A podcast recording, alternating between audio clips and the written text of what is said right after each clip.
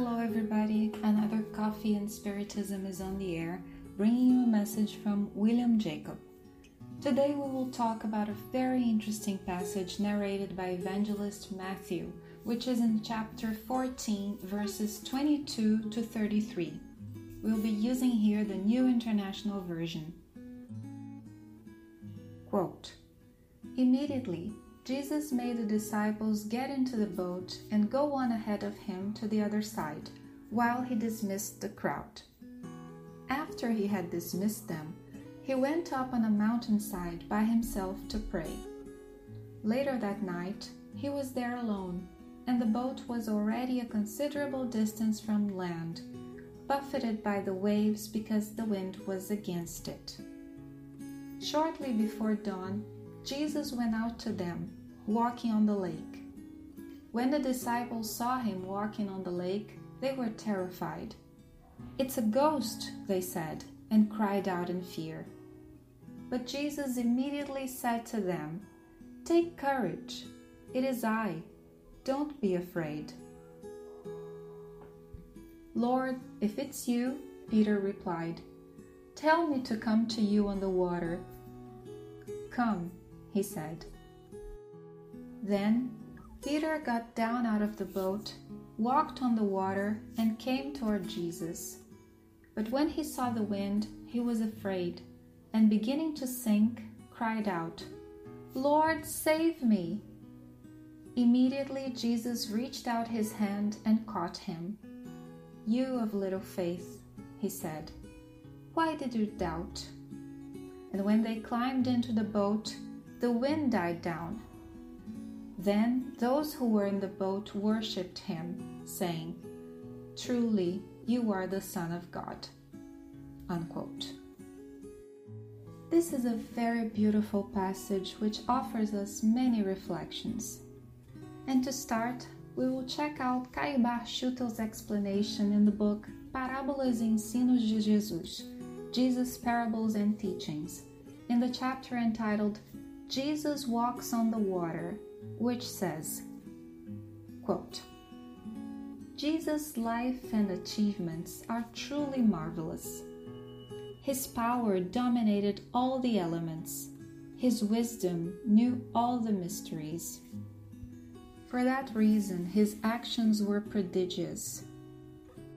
A divine medium who summed up all the divine gifts and talked to all the prophets from the great beyond who followed him and helped him in his mission, he walks on the water with dry feet, according to the law of bodily levitation that Spiritism teaches and explains nowadays. His disciples, seeing him walk on the water, and since it was late at night, did not recognize him distinctly, thinking it to be the apparition of a spirit a fact that apparently they had observed many times, given the fear that came over them and their exclamation, It's a ghost. After the Master revealed himself, they were filled with confidence, and Peter begged him permission to go meet him on the water.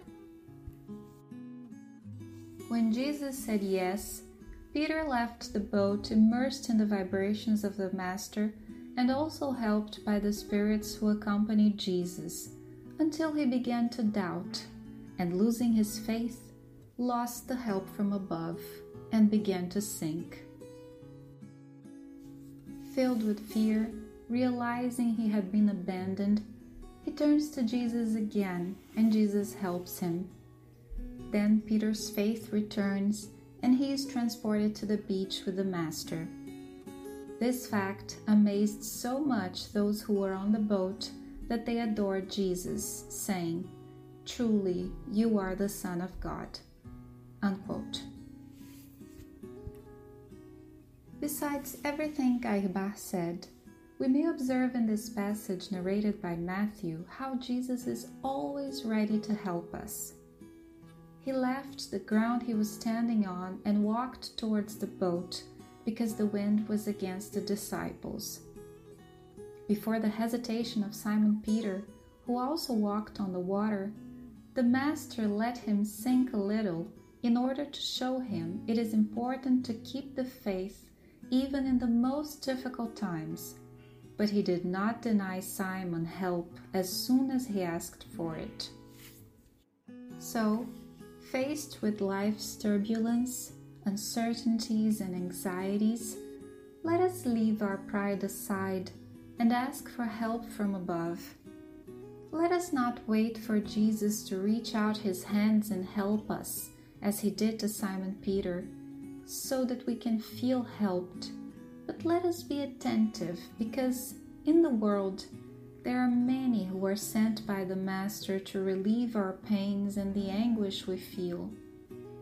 They are not special beings or missionaries as many may think, but they can be a friend who sends us a message of good cheer a family member who cares about our pains, or someone we do not even know very well, but who at that moment did something important to change our day for the better. As Jesus warned us at some points in his life, may we have eyes to see and ears to hear. Peace to you all, dear friends, and until the next episode of Coffee and Spiritism.